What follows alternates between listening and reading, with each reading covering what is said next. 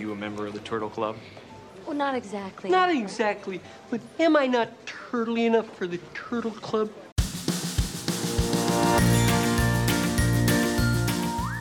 Hi there, and welcome to Baseball by Design. I am Paul Caputo, sportslogos.net minor league baseball correspondent, broadcasting live, as always, from the Helmet Sunday Hall of Fame in my basement in Fort Collins, Colorado. Today's episode is unique for me because this is the first time that I have talked about a defunct team name, a defunct brand, but it's been a fan favorite for a long time. It was around for a quarter century, and I'm very happy right now to be joined by the creator of the logo for the Beloit Snappers. Chris Kretz, how are you doing? Doing great, man. Thanks for including me. Absolutely. Well, this is a logo that I've liked for a long time. You know, you'll hear over the course of this podcast, you know, I'll talk to Bobby Coon, who was the media guy for the Snappers when I got to go to my first Snappers game. I mean, this team has had a special place in my heart for a while, and I really enjoy this logo that you created for them. Now, most people who follow minor league baseball know now that the Snappers logo was replaced in a very long and drawn out process, longer than usual, I think, because of COVID and because of the way, and then the way Major League Baseball took over minor league baseball. There were a lot of factors that led to this being a sort of long drawn out process, but it was replaced. They're now the Beloit Sky Carp. We're not talking about the Sky Carp today. We are talking about the Beloit Snappers. So first of all, Chris, this logo that you created, it was created in a time before focus groups, before huge firms that were creating minor league baseball logos. Can you tell me about how you got involved in creating the Snappers logo and sort of what that process was like? At the time, my cousin was the general manager of the Beloit Brewers. And back then, everyone just kind of took the parent name of the Major League affiliate. So, but this was early, mid-90s, and teams just started to think we can have our own identity and make money off of souvenirs, things like that. So my cousin decided to pitch to the team and everyone involved, we need a name change. And he was basically the focus group and a couple other people. And he called me knowing, you know, I'm an artist. I was living in Milwaukee at the time. And he said, if I come up with some ideas, can you at least sketch some ideas out, send them to me so I have something to show. So there was like Beloit Blues, Beloit Blaze, and some different things. And then finally one day he called me up. He goes, I got it. Snappers. Like snappers? He said, yeah, snapping turtles. We have, you know, these historic turtle mounds and Turtle Creek and, you know, on and on and on. I'm like, that's brilliant. So and, there was no highly publicized name the team contest with 15,000 entries and we're on out for 18 months. Yeah. Right, exactly. And we drew the top 10 and now the fans are going to vote on those. And then we're going to vote on three more. It was no, your cousin came up with some name ideas. And then one day inspiration hit him and he said, here's what it's going to be. He said, we got to go with it. And he pitched it to the board and they were a little tentative. And, but like many people, they have to see something also with the name, you know? And so he said, come up with a sketch. So knowing he was a catcher in high school and college, the first sketch was Snappy was a catcher. You know, I was just kind of thinking the hard shell chest and, you know, and that's why the cap is on backwards and he was, you know, just standing on home plate holding a ball. And I'm like, you know, the catcher never gets any love. It's always, you know, someone throwing or swinging a bat, you know, but the catcher doesn't get any love. So let's give the catcher some love. And they saw it and they liked it and they said, let's, you know, do some more designs. And they had a couple other local artists working on it. And so it was like two or three of us, they just said, we'll pick the best one and that's who we'll pay. So you said that's who we'll pay. In the article that I wrote about this team in 2014, Bobby mistakenly said, oh, they didn't even pay the designer who created this. And he didn't know who you were, right? Like in that article. And so you, thankfully, you found that article and you said, hey, I'm the designer. And they actually did pay me. You said not much, but they did pay me. Each artist $150 just to work on it, come up with ideas, and then I think I was paid $500 after that. So a total of $650. And some merch, I hope. Oh yeah. Yeah. I got a free dozen caps. Okay. Well, that's pretty good. All right. And, after that, I got a lot of merch, and then I got paid nice during the redesign in 97. So. Okay. That, by the way, $650 over the 25 years that logo was in existence averages out to, it cost the team $26 per year to have this logo that you created. You mentioned the redesign. There were some tweaks to the logo. What year was that, did you say? 97. Okay. So what were the tweaks to the logo in 97? They loved Snappy. They basically wanted to redo the lettering and the primary logo itself. And And back then I was still doing everything by hand, pen and ink. I did the original Snappy logo in pen and ink with color separations on various sheets using Ruby Lith. Wow. Dating myself right there. You are speaking a language that I think, a small percentage of listeners to this podcast are going to understand. I mean, I just narrowcasted myself with that one. I mean, even talking about separations is something, right? So do you still have the original plates from those separations? Like, do you still have any of the original? I do not, because I did them and I sent them into, to Beloit. And they sent them into licensing, and they actually created the vector, computerized vector logo from that, scanning and tracing and stuff, but I never saw them back. I was going to ask you who created the actual vector files for it. So when they created the vector files, when they created the computerized artwork, did it change at all? Was there anything you noticed where you're like, hey, that? Nothing.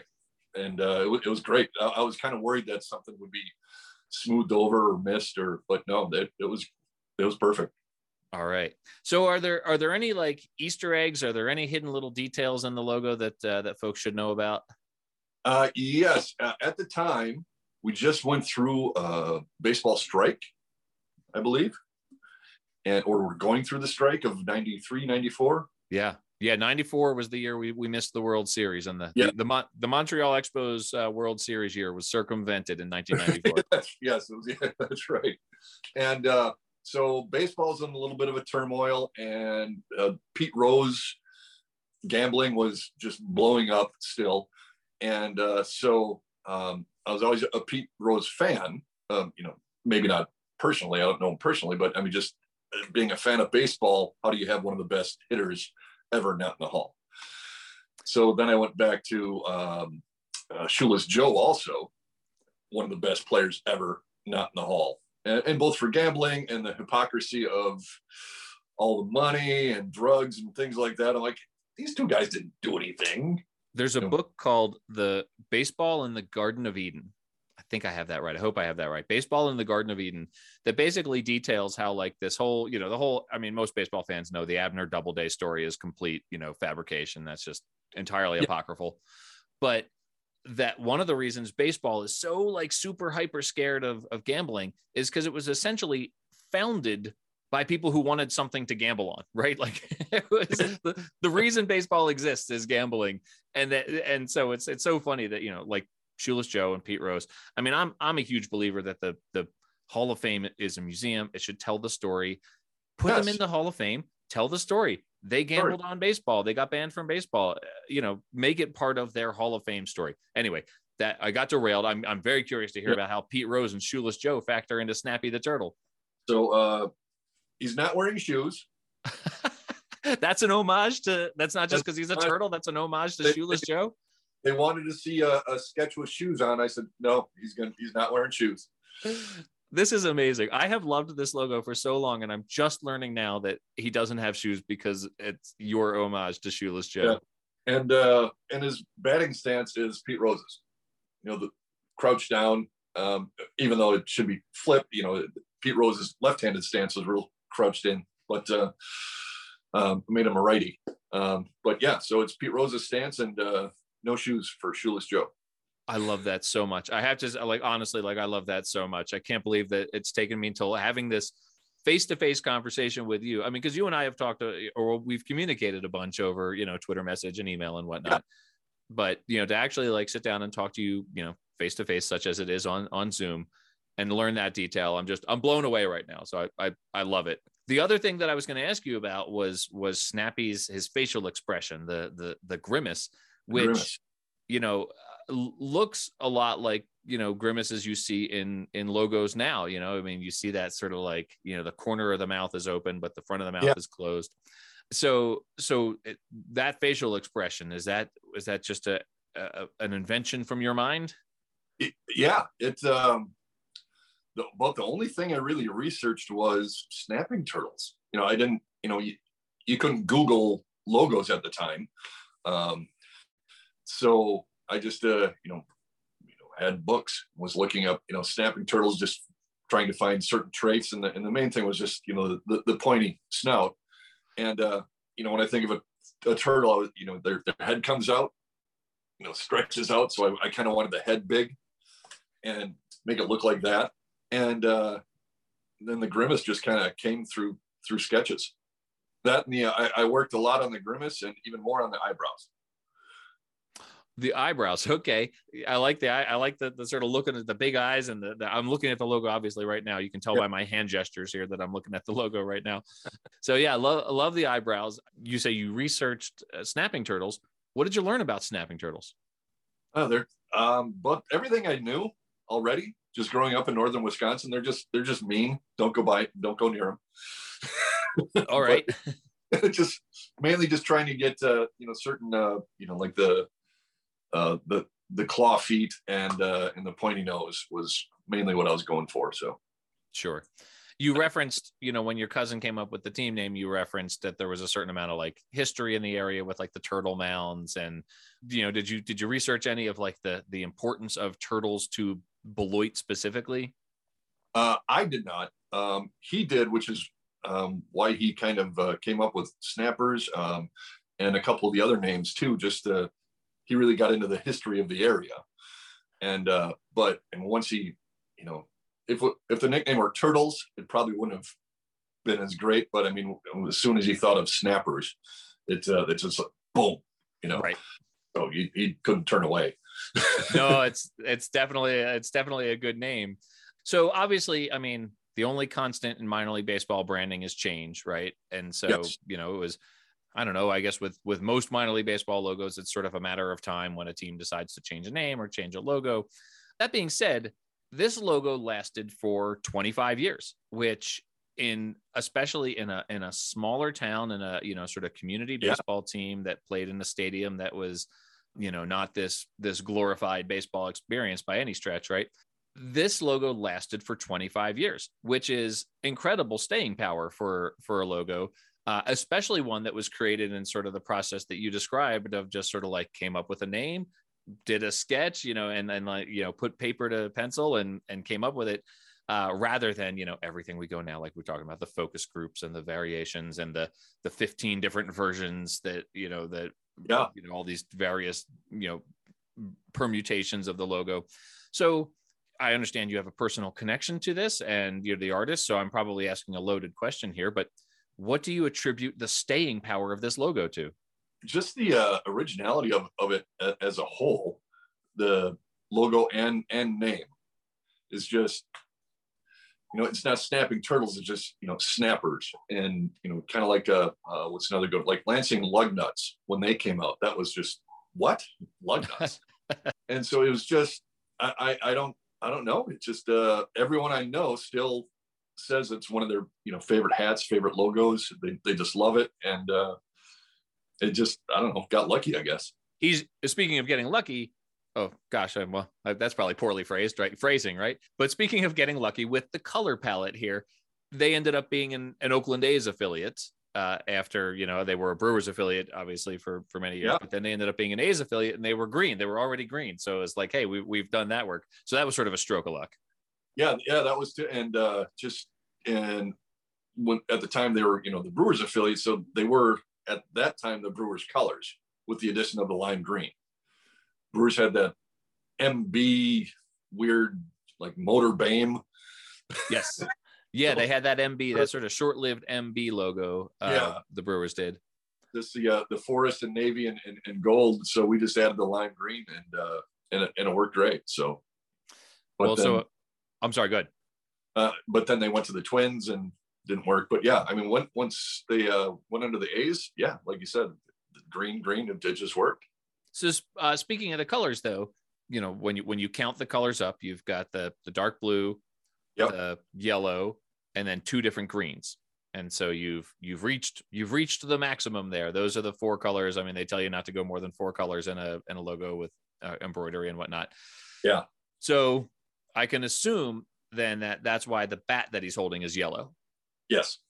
And so I've always enjoyed that, because in a way, right, like a snapping turtle, they're not big, right? They're little guys. And so this idea that he's holding a bat that looks like, in some ways, it could be like a plastic wiffle bat, right? Like one of those yellow wiffle bats. Yeah, they're little guys, right? So maybe that's all he can hold is a little wiffle bat. Or one of these. Oh, there you go. Like the little mini souvenir bats. Exactly. So yeah, but it was, I know that was sort of a limitation. You know, you couldn't add another color, right? Like especially in 1995, you know, four colors was it. Or was pushing it and back then. The answers that you had for, you know, are there any Easter eggs here? I'll just, you know, maybe I can, lightning will strike twice here. Is there anything else about the logo that I'm not asking you that you think fans of a logo-based podcast might be curious to know about the Snapper's story? His hat is on backwards. As in, two things. Number one, it helps him look like a turtle with a round head. But mainly it was because the original sketch was to pay homage to catchers, because catchers never get any love in logos. And my cousin at the time, my cousin, who at the time was the general manager, was a catcher in college baseball. So that was kind of like my tribute to him also. And the funny thing is, if you remember the time, early 90s, I was, you know, 24, 25 when I did this, and Griffey Jr. would wear his hat backwards in warmups and stuff. And people were just aghast, you know, what are you doing? You know, that's not baseball. Kids these days. Yeah. And a lot of people on the board at the time were worried that it would send the wrong signal with his hat being on backwards and things like that. And we're like, no, it's got to stay on backwards. That's why he's got the B, and then it turned into the S for Snappers, but that's why always has a logo on the back of his hat. So I was going to ask you. Well, so first of all, I'm glad that you said that about Griffey, because Griffey is the first thought that I had. I would, you know, Pete Rose and Shoeless Joe are, I love those connections. So I'm glad that you mentioned Griffey, because I was going to ask whether that was a specific homage to him here. But the catcher thing makes a lot of sense too. The B, you know, the B switched from B for Brewers, I assume, to S for Snappers. Did the team consider just leaving the B for Beloit? Once they changed it, because originally we, when we're working on the logo, we had Snappy, but we didn't have a font. We didn't have lettering. Mm-hmm. So I was, you know, just kind of faxing ideas. And then licensing said, you got to get us something now. I mean, we need to move forward if you want this. You know, the timeline was because they wanted to unveil it at the end of the season. So my cousin Steve just kind of cut the lettering out of a fax and pasted it over the top and sent it in. So just go with this for now, basically. And that's how why the original logo part of the turtle was covered. And they said, fine. So that was the logo for the first few years, until they finally said, yeah, we got to redesign this. Okay. We don't like the hobo font. And I think it is hobo, yeah, which is a, you know, type nerd moment here. The hobo font does not have descenders.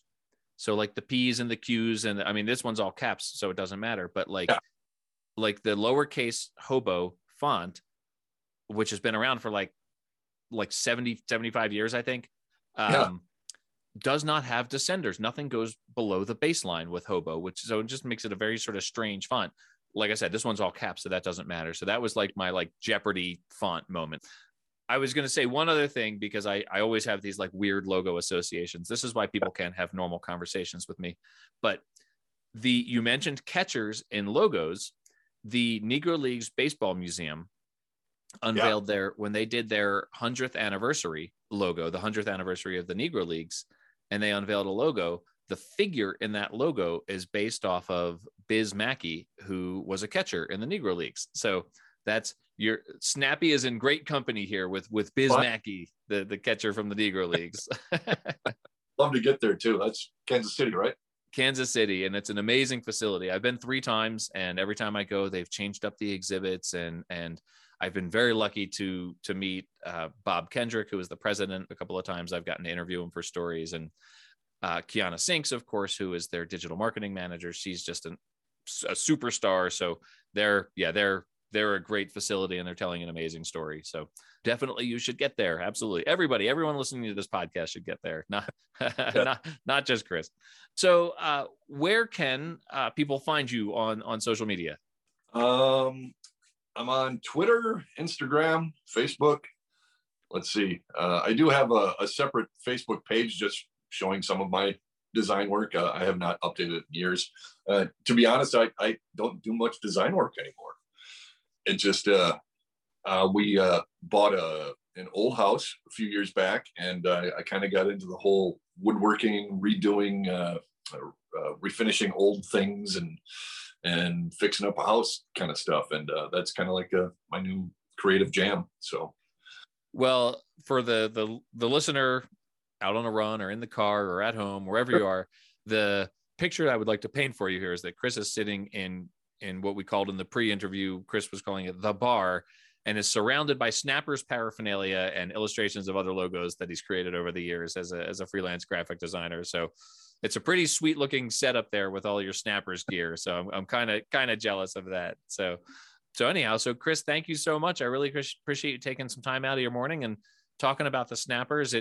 Snappy the Turtle will live forever, and I know there's a lot of people out there who love the logo that you created, and it lasted for 25 years as the face of a minor league baseball team. That's pretty impressive. Yeah, crazy lasting power, and I still wear the hats. So awesome. Well, thank you, Chris, and we'll see you online. Thank you. Appreciate it, Paul.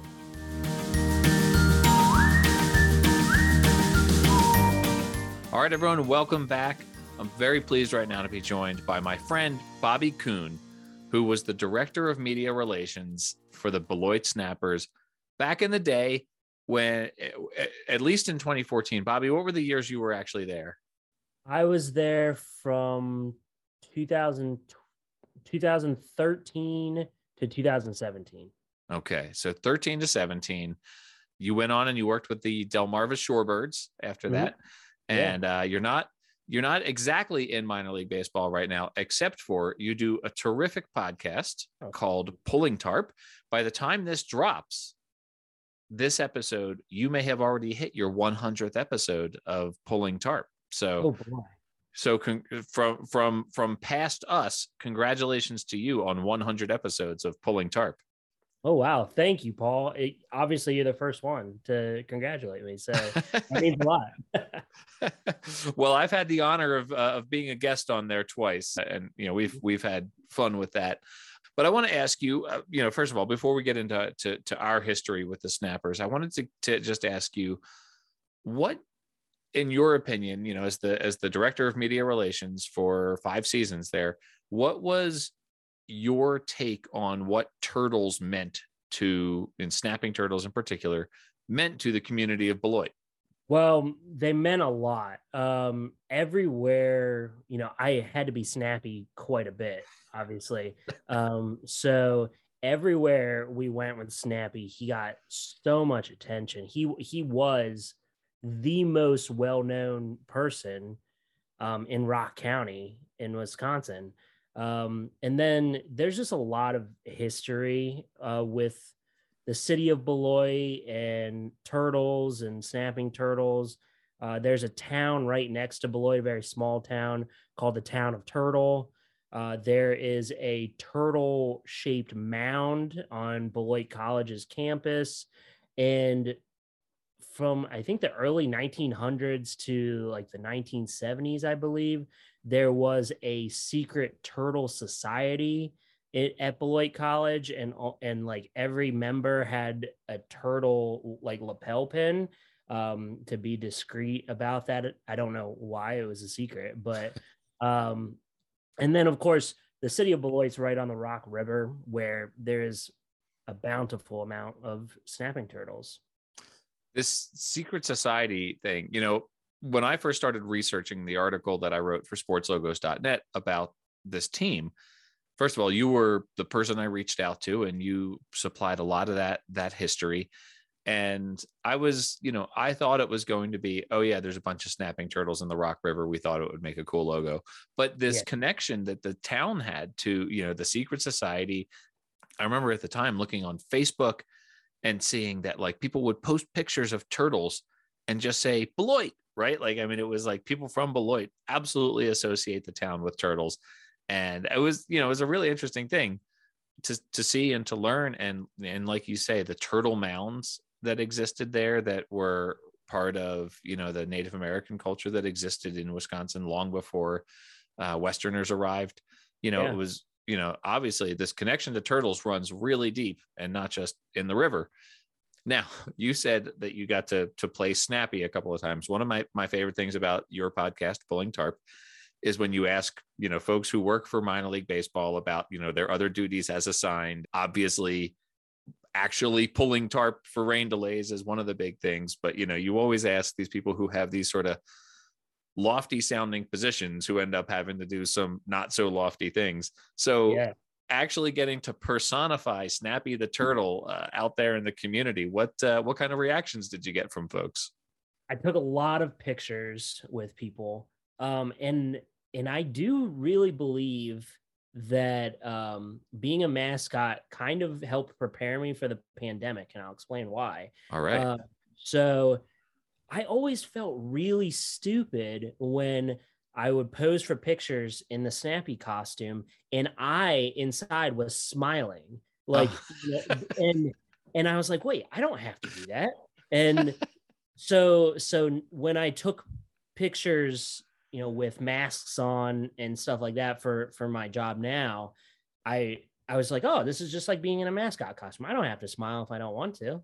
That's really funny. That's actually awesome. I really love that. That's a great point. Yeah, but yeah, just the kid, every person knew who Snappy was. Like, it wasn't like, oh, you know, what mascot is that? It's everybody knew who Snappy was, and everybody had to get a picture. Everybody had to get a hug or a high five. It was crazy. He was extremely popular. Well, you know, I have been to two games in Beloit, both in the old stadium, both in Pullman Field, obviously when they were the Snappers. You know, haven't seen the Sky Carp in person yet, or I guess nobody has because they haven't started the season yet. But you know, I saw that when I was at the game. Snappy was wandering around the stadium and people were taking pictures. I have a picture with Snappy, you know, myself. And so, you know, obviously he's a beloved mascot. And I understand from, you know, what Quinn Studer was saying when I wrote about the Sky Carp for sportslogos.net, that Snappy's still going to be there. He's going to be sort of part of the game experience in some way. So we'll see what that actually looks like. So you mentioned the town of Turtle, and I remember when we spoke in 2014 for the article, you told me you got a speeding ticket in Turtle. I sure did. I was actually looking back through that article, kind of just refreshing myself with it. I was like, yeah, I sure did get a speeding ticket there. I was coming back from Madison. So before I was director of media relations and marketing, the first year I was director of food and beverage. I don't know why I wasn't qualified at all. But I was coming back from Madison from taking my food licensing exam for the state of Wisconsin. And I was super pumped that I had passed because like I studied my butt off for it. Yeah. And I'm coming back to Beloit, getting ready to tell the rest of the staff, and I'm cruising, bumping my music, and all of a sudden, yeah. That's Matt Olson and Renato Nunez also got a speeding ticket right where I did too. Is that right? It's a speed trap for Snappers players and employees, I guess, right? Yep, absolutely. Yeah, I guess that probably didn't hit their wallets as hard though, you know, as a minor league baseball front office personnel person. Right. Matt Olson had a couple mil in the bank at that point as a first round draft pick, but yeah. Well, so speaking of the team, you know, you and I, we go way back now. I can't believe it's almost a decade now to think about this. I know, right? It was 2014. I had just started writing for sportslogos.net, and I reached out to you and I said, I'm going to be in Rockford, Illinois for work. It's what, like a half hour maybe to drive up to Beloit from there. I said, can I bother you? It's going to be opening day 2014. Can I bother you for press credentials? This was after your year in food services. This was your first game as the director of media relations. Mm-hmm. And you just said, yeah, sure. And so I was like, this is cool.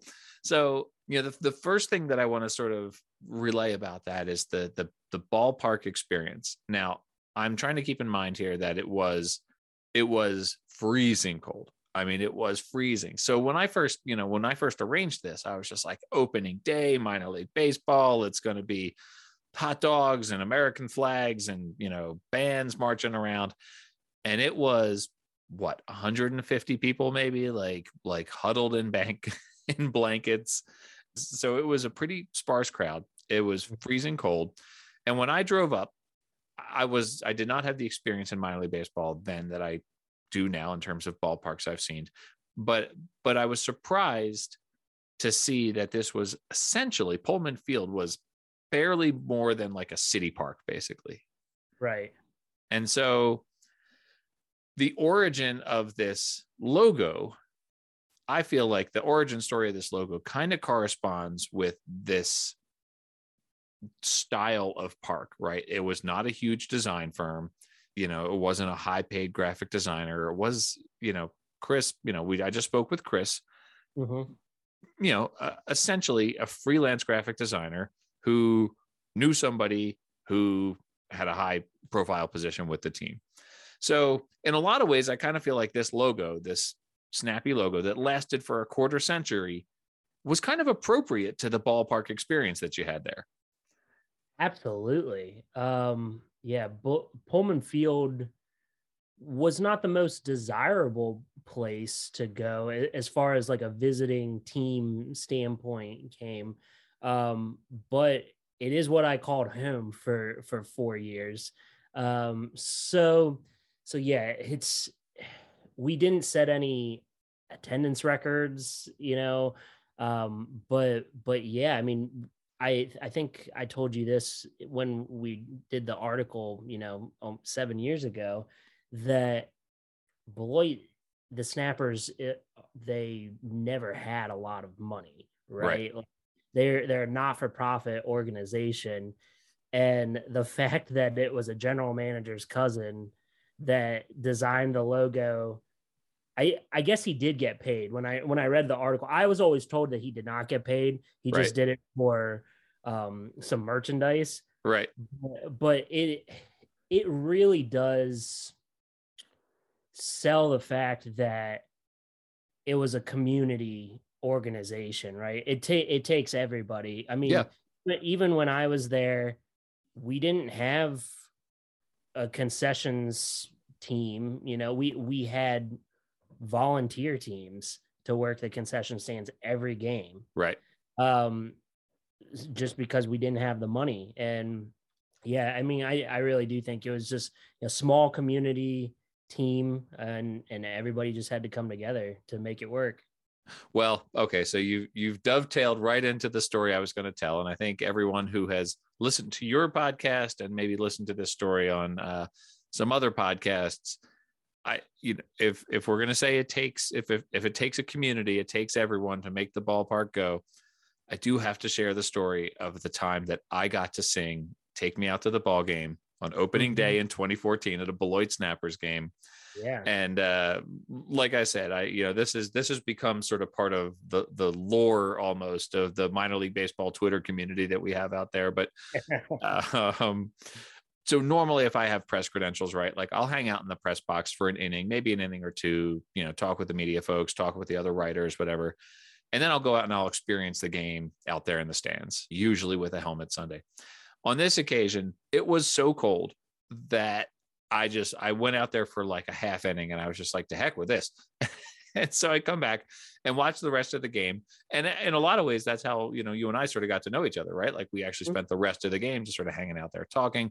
I was laughing because, and you'll have to refresh my memory on this, the auto glass sponsor that when the foul ball went over the field, went over the stands, which it always did because the stands were small, you were supposed to play a sound over the PA for a sponsor who I know you remember. That's another Drevdahl auto body foul ball. And then there would be a crashing glass sound. Mm-hmm. And then I remember you turning to me and saying, I'm just playing that once an inning. I'm not playing that every time there's a foul ball. And I thought that was hilarious, right? Like, I thought that was really funny. So, and again, this is your first game in this role as the director of media relations. So then, of course, we get to roughly like mid sixth inning, maybe the bottom of the sixth inning. And it occurs to you that the audio file for Take Me Out to the Ball Game that you usually play over the PA is on the ticket sales computer, not on the media relations computer. And so you rate, and I'm going to let you take it from here if you don't mind. Yeah, we're trying to save money somehow, I'm sure, and use the ticket computer and the PA announcing computer, you know, for the same purpose. I don't know why, but I had just got done moving like all these files, and some of them didn't make it, obviously. And I put together, you know, my playlist or whatever for the game, and I'm going through the script and looking to make sure I have everything in place. And I'm like, oh crap, it's not Take Me Out to the Ball Game. And I think the Wi-Fi in the press box was spotty at best, and I radioed down to my buddy Bill, who I still talk to almost every day because we work for the same insurance company, and I said, hey man, Take Me Out to the Ball Game's not in the computer, like the sound file's not in here. And he said, well, you're just gonna have to sing it. And my wife will be the first to tell you that I'm tone deaf. So I know that I'm self-aware of that. And so I was like, yeah, there's no shot I'm singing that. Yeah. And you overheard this banter between Bill and I, and you said, well, I'll sing it. And I said, really? And we had known each other for, I guess, 6 innings at that point. Right. And you said, yeah, of course. And so I gave you the mic, and, you know, you took it away from there, and you killed it. You really bailed me out there. Well, it was my pleasure, and it's turned into the story of a lifetime.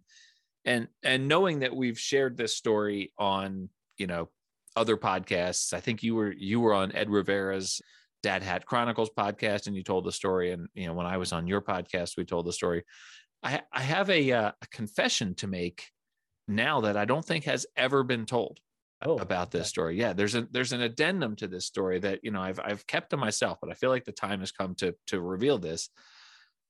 There's a reason that video does not exist of me singing Take Me Out to the Ball Game. Oh. I think they were playing the Burlington Bees. I have to look that up. Was it the Burlington Bees? And there was a woman who was a reporter. She was the beat writer covering the Burlington Bees, and she said, "Hey, you know, do you want me to use your phone and I'll shoot a video of you singing Take Me Out to the Ball Game because it's kind of a cool thing." And I appreciated that offer, but I was so like I was trying to play it cool. I'm like, "Yeah, I'll sing it. That's fine." I was so terrified that I was going to forget the words to this song that I have sung thousands of times in my lifetime, that I called the lyrics up to Take Me Out to the Ball Game and had them on my phone in case I forgot how to sing Take Me Out to the Ball Game. I would have done the same thing. And that's why, you know, this, you know, very nice reporter who offered to shoot video with my phone, I was just like, no, I'm hanging on to my phone because I need a reference in case I forget the lyrics to Take Me Out to the Ball Game.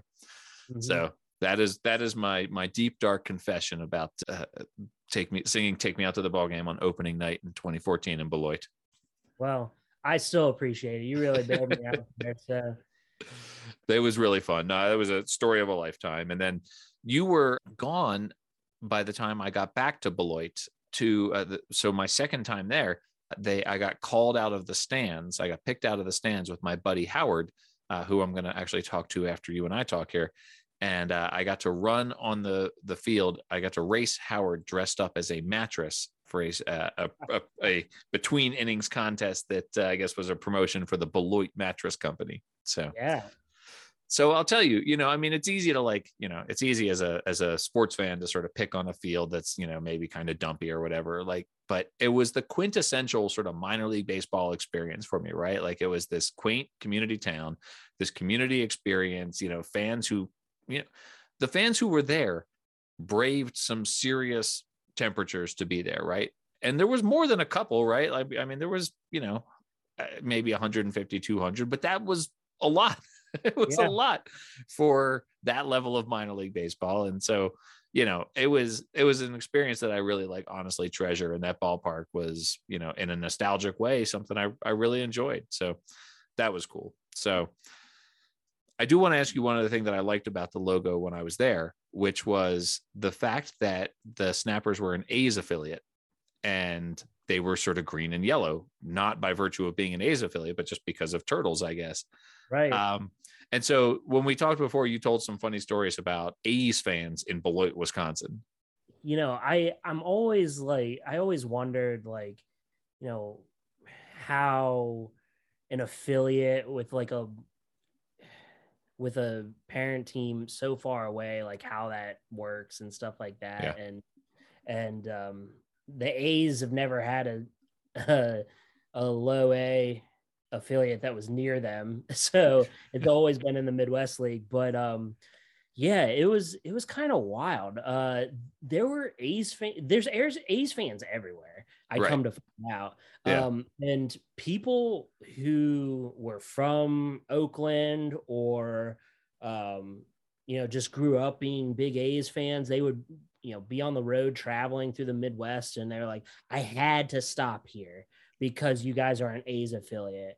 And, you know, you guys have some of the best prospects coming up and all this stuff. And I was like, oh, you're a really big A's fan, huh?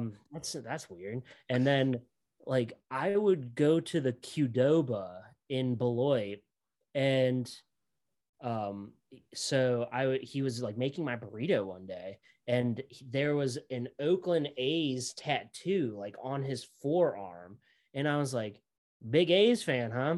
And he's like, yeah, and of course I'm wearing a Beloit Snappers polo, yeah. And he's like, love what you guys are doing, and you know, this player and that player, like they're having a great year, and he always gave the team. So one of my buddies, Emmett Ackerman, he's been on my podcast, and he actually followed me from Beloit to Delmarva. Okay, he was the clubhouse manager, and he, you know, they would get food from Qdoba, they would order it for the team, and he would always give them like, you know, a big discount because we were an A's affiliate and all this stuff.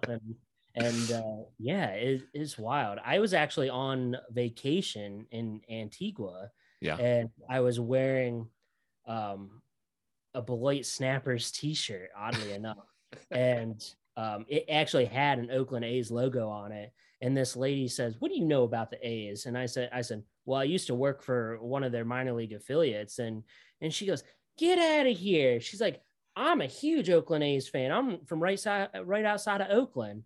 And, you know, and she's like, what players were there? And I started naming them. And she goes, oh yeah, I have his autograph. And I was like, oh, okay. Even in Antigua, there's these fans apparently. Big A's fans in Antigua. So speaking of players who played there, one of the things I did with my press credential was that I, you know, you set up an interview with a player, and I just sort of asked, you know, like, hey, who should I talk to?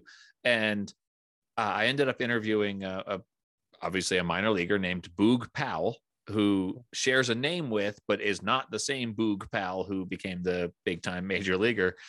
But that was a sort of interesting experience because I always liked to follow those players after I interviewed them, yeah. and he ended up getting suspended for steroid use for 50 games, just a one-time offense, if I remember. And then I think he sort of topped out with the Stockton Ports. I don't think he ever made it to Oakland. Well, actually, I was pretty sure he made it to the majors with Seattle, and then he got traded to Oakland. I think he was in with Tampa for a little bit, maybe. He did get suspended for, I believe it was Adderall, and then got suspended again for PEDs once he was in AAA or something like that. But yeah, he did make it to the majors. Right. He didn't last very long, though. You are right about that, and I was mistaken. He ended up playing 59 games for 23 for the Mariners, and then he ended up back with Oakland, and he played another 36 in 2017 and 2018. So okay, I guess I lost track of Boog Powell after the suspension. Didn't realize that happened. So apologies for besmirching the career of Boog Powell. Oh yeah, you can't do that. No, you certainly can't. So, well, Bobby, thank you so much for coming on and talking about this experience. It was obviously for me, meeting you and getting to participate in the way I did at the Snappers game, and then getting to sort of connect to that brand. Really enjoyed that. And, just really enjoy everything about the team. I've got a bunch of Snappers gear that I picked up, some when I was there at games and some that I ordered when I heard that they were changing their name. Where can people find you? Well, I'm most active on Twitter. Me personally, I'm on there at It's R.A. Coon. That's ITSRACOON. You can also follow the Pulling Tarp Podcast at Pulling Tarp Pod on Twitter. I am on Instagram as well at RACoon54. And I'm also on LinkedIn at Bobby Coon if anybody wants to connect on there. Every Thursday, new Pulling Tarp Podcast episode, wherever you listen to podcasts. I'm a huge fan of your podcast. I've been listening at the time of this recording for 96 episodes. And again, congratulations from the past on your future 100th episode. It's such a great insight into that minor league life, right? Like, I mean, people who are minor league baseball fans will really gain a sort of like Bull Durham style appreciation for the gritty nature of what it means to actually work in minor league baseball, and the long hours and the other duties as assigned, and the getting your hands dirty and just exhausting summers of working for minor league baseball. So it's given me a great appreciation for, minor league baseball as a sport for sure. So thank you for doing that. And your podcast for all those, many, many episodes that you've done was always there in the back of my mind when I was thinking about, doing this podcast. I always thought like, God, I would love to do a podcast someday. And here are you, here's you making it happen. So appreciate that inspiration, and, best of luck with the podcast. And I'm sure we'll talk again going forward. Yes. Thank you, Paul. You've been the only repeat guest on the Pulling Tarp Podcast. And it's hard to believe that, I gave you a media credential 7-8 years ago, and yet here we are still chatting it up. And it's fantastic. I love, Twitter and, online presence that just makes that able to happen. I think that speaks to just what this, minor league baseball community is, right? Like it's such a genuine, supportive group of folks, and I'm glad to have found it. It's been huge for me. So again, thank you and good luck. And I can't wait to talk again. I can't wait to become the first 3-peat guest on. It's only a matter of time. I'll give everyone else a chance. Maybe that's another 100 episodes down the road, but I'm waiting to see what the big 100th episode celebration is going to be. Oh, me too, actually. Thanks for having me on, Paul. All right, Bobby. Thank you. We'll talk again.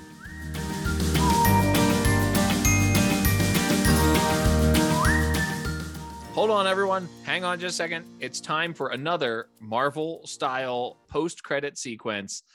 I am joined now by Howard Aprill, who is a park naturalist with Milwaukee County Parks, who is an expert on all things wildlife and Wisconsin. He's my go-to guy when it comes to naturalist things. If you read my work on sportslogos.net, you saw that I quoted Howard in an article about the now Beloit Sky Carp. But we're not talking about the Sky Carp right now, as you know, because you've been listening to this episode. We are talking about the erstwhile Beloit Snappers. Howard, hello, how are you? Hello, Paul. It's good to be here. Welcome to the post-credit sequence here. This is, I got this trick from Stan Lee. So Stan Lee and I have the sort of same you know, level of creative genius. I think he had a great idea and then I stole it. So Howard, right off the bat, I'll just ask you the question. The Beloit Snappers were around for a quarter century. What made a snapping turtle a great mascot for Beloit, Wisconsin? You know, I got to tell you, I think having a snapping turtle as a logo is a fantastic idea because, you know, there's a lot to really like about snapping turtles. There's a lot to like about snapping turtles. You know, for instance, they're very common, but they're also very misunderstood. So a lot of people think that snapping turtles are inherently aggressive, that they're mean, they'll take your toe off if you give them a chance. Well, they're really misunderstood. You know, I've seen lots of snapping turtles in the water. I've worked with snapping turtles in the water. I've rarely encountered an aggressive snapping turtle in the water. Where they tend to get aggressive is when they're outside of their natural habitat up on the land. So that being what it is, you know, snapping turtles, they are tough. They're very long-lived. And while they might not be the fastest critter in the pond, they are very, very resilient. And there's, you know, there's a saying that goes that hard work beats talent when talent doesn't work. And I think, you know, if you take a look at a turtle being slow and methodical, but, you know, turtle being the hare and going back to Aesop's fables, holy cow, there's a lot that a ball player can admire about that, you know, hard work beats talent when talent doesn't work. So you say that snapping turtles are more aggressive when they're out of their natural habitat, when they're out of the water and on land.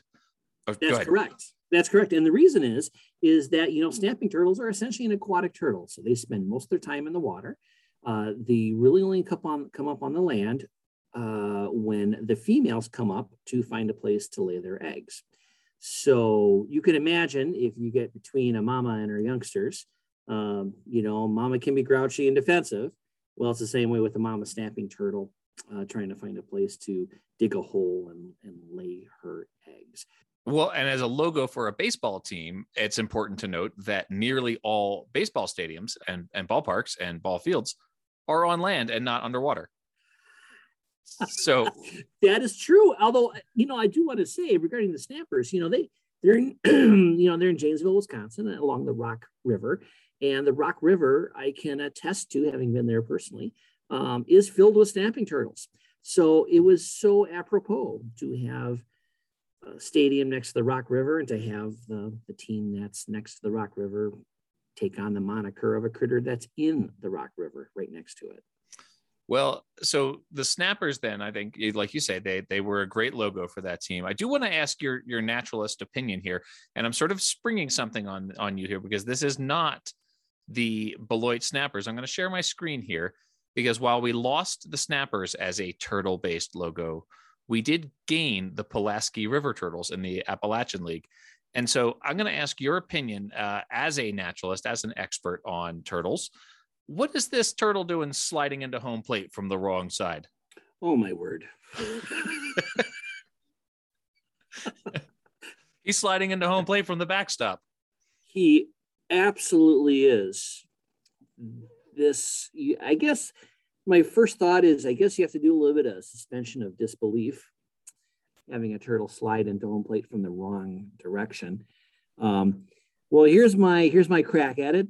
Let's say that turtle came around third base so fast and chugging so hard. As a turtle is wont to do. Of course. He literally flew over home plate or slid off to the side to avoid the tag of the catcher and is now making his way back to home plate to beat the tag. So how's that for stretching? Well, he's a turtle playing baseball, right? So, I mean, I guess we just have to accept, you know, suspension of disbelief is probably the way to go. But I think, you know, he missed home plate is really the only explanation for this. And he's coming back and he's got a big smile on his face. And he's really glad that it actually kind of looks like he's given home plate a big hug there. So I will say this is one happy looking turtle there. Yeah, he's a happy little turtle. River turtle. All right. Let's get back, Howard, to the Beloit Snappers, because you and I actually have a personal history with the Beloit Snappers. I have been to Pullman Field, the now former home of the Snappers. I've been there twice. The second time was with you. You and I got to see a game at Pullman Field. And not only did we get to see a game at Pullman Field, but we got picked out of the crowd. We got picked out of a crowd of literally tens of people and got to go down onto the field and dress as, well, I guess they dressed us in basically mattress costumes to as this is a between innings event sponsored by the Beloit Mattress Company. And we got to go out onto the field and race from behind third base on the warning track to by first base on the warning track. And that was a thrill. What a moment that was. Well, perhaps it was a thrill for you, Paul, as you won quite expeditiously. Well, I must have had the like the memory foam mattress or something. I think I must have had I had an advantage. You know, they set you up with the like the California King, and I had like the memory foam twin or something. You know, it was a thrill. It was a thrill. Actually, when you think about it, all the people that were there, and for the staff to come down and ask people to participate, and you know, it was a ton of fun. But I think that's one of the great things about minor league baseball. Is that it's just so accessible. It's just so accessible to everybody. And that was just a real thrill to be able to participate in that. Well, you and I are, you know, both obviously fans of minor league baseball. As a Wisconsin resident, you know I was very jealous to learn that you were going to see the new Beloit ballpark, ABC Field. And that looked like a beautiful stadium. And, you know, that was when they played 1 year, I guess, there as the Snapper still, and you got to go see opening day. So that must have been great. Correct. And I was considering myself very lucky to be able to get an opening day. And let me just say, it is a beautiful facility. It's a wonderful addition to the community, and it's very scenically located right next to the Rock River. It's just a great addition to the community, and it's a great place to take in a game. And I look forward to going back, with you, Paul, someday. And perhaps, I don't know if we'll be in a mattress race again, but perhaps we'll see what the newly rebranded Sky Carp can come up with. Well, I've been to two Snappers games, and the first time, as has been well documented, the first time I got to sing "Take Me Out to the Ball Game." I got to lead the crowd in singing "Take Me Out to the Ball Game." And then the second time I got to run on the field as a mattress. So, you know, I've got a pretty good streak going at Beloit Snappers games. Howard, there is one other thing I want to talk to you about to just shore up your bona fides as a baseball expert, because this is one of my favorite Howard Aprill facts right here. You are a movie star, having co-starred alongside Tom Berenger and Charlie Sheen. Here's you, Howard Aprill, in a starring role in the movie Major League. You are generous, Paul. You are too generous. You are correct, though, in that I actually was a paid extra in the movie Major League. And for your listeners who might not be familiar with it, you know, Major League, it's supposed to be the Cleveland Indians. They're the hapless Cleveland Indians, and there's a whole plot in there about turning the team around. Well, they didn't film it in Cleveland. For some reason, they filmed it in Milwaukee at the old Milwaukee County Stadium. And this was the summer of 1988, and I had just graduated from high school, and I played baseball in high school on a really, really good team. Conference champs, you know, a whole bunch of years. And although for complete disclosure, I should say I rode the pine on a very good team for a couple of years. But they had open tryouts, so I tried out to be a ball player, to be an extra. And literally, Paul, there were 1,000 people that showed up at the tryouts at a place called Washington Park in Milwaukee. And literally, like 1,000 people, I showed up at 7:30 in the morning. I didn't get a chance to take my 6 ground balls until 5 o'clock that night. Oh my gosh. So I figured, and there were a lot of good ball players there, let me tell you. So I knew I wasn't gonna get picked, but I put in a card to be an extra. And what do you know? About a month later, they called me and they said, "Hey, we need someone that can come down to be a beer vendor." And I'm like, well, I can do that. So I showed up, and they sent me to wardrobe, and they got me into a kind of a vendor looking type suit. And they gave me a little thing to carry around, fake plastic glasses or cups. And they said, "You go stand over there." And believe it or not, I did not wind up on the cutting room floor. You can actually see me pretty clear if you know where to look. I'm gonna post screen grabs on both Twitter and Instagram. Twitter, Count to Baseball, and Instagram, Baseball by Design. And we're gonna get this out there. And I assume there are photos of you like on the red carpet on opening night of the movie, and you know that the Hollywood. There's a Hollywood. There's a Howard Aprill Hollywood Square. No, I think your microphone cut out. Unfortunately, I think my invitation for that must have got lost in the mail. Although I will say this, it was really quite the thrill because this is a footnote to a footnote to a footnote. I wasn't even expecting this, but after we filmed, they said, "Okay, everybody, go down to craft services and lunch is being served." And I'm like, "Lunch is being served?" And so I go underneath the stadium, and they had a great spread. I go through line. Guess who is sitting there at a table all by his lonesome? Well, accompanied by a young lady, but guess who was sitting there? Charlie Sheen. And I thought to myself, well, this is an opportunity that presents itself very often. Absolutely. So I didn't know what exactly to say, but I'm like, well, I'm not going to pass up this opportunity. So I go up to him and I say, "Hi, mind if I pull up a seat?" Maybe I didn't know any better, but I did, and I had lunch with Charlie Sheen and his girlfriend at the time, or his friend at the time. So his special lady friend. Yes, and we all know that. Oh, well, okay, all right, Howard. I've marked this as clean on Apple Podcasts, so we'll stop the story right there.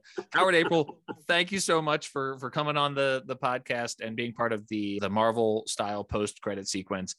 And I know that we'll talk again. I know that we're going to do a Timber Rattlers episode. I'm sure we're going to do like a special episode on like the Wisconsin Brats or something like that. So we're gonna get you back on the podcast, and we're gonna tell some more stories. And we didn't even get into the time when we went to a Milwaukee Brewers game, and I complained the whole time about how the roof was closed. And then as we left, I had no idea that it was pouring rain and had been for 2 hours. So thank God for that roof. But Howard, thank you very much. And I'm glad that a huge movie star like you is still friends with me. Oh, it's always a pleasure. So to take us out, Howard, this is going to be a surprise for you right here. You don't know that this is coming here. This is another thing that I'm springing on you. But for the first time in the history of this podcast, we have an original song that was submitted by a listener, and it's the theme song for Howard Aprill's appearance on this podcast. So this comes from the Fernwood Uncles Club. We're going to ask them to take us out here with a theme song they provided for you. Howard's on a podcast. It's his dream come true. He's got lots of turtle facts to share with you. Fun with Turtle.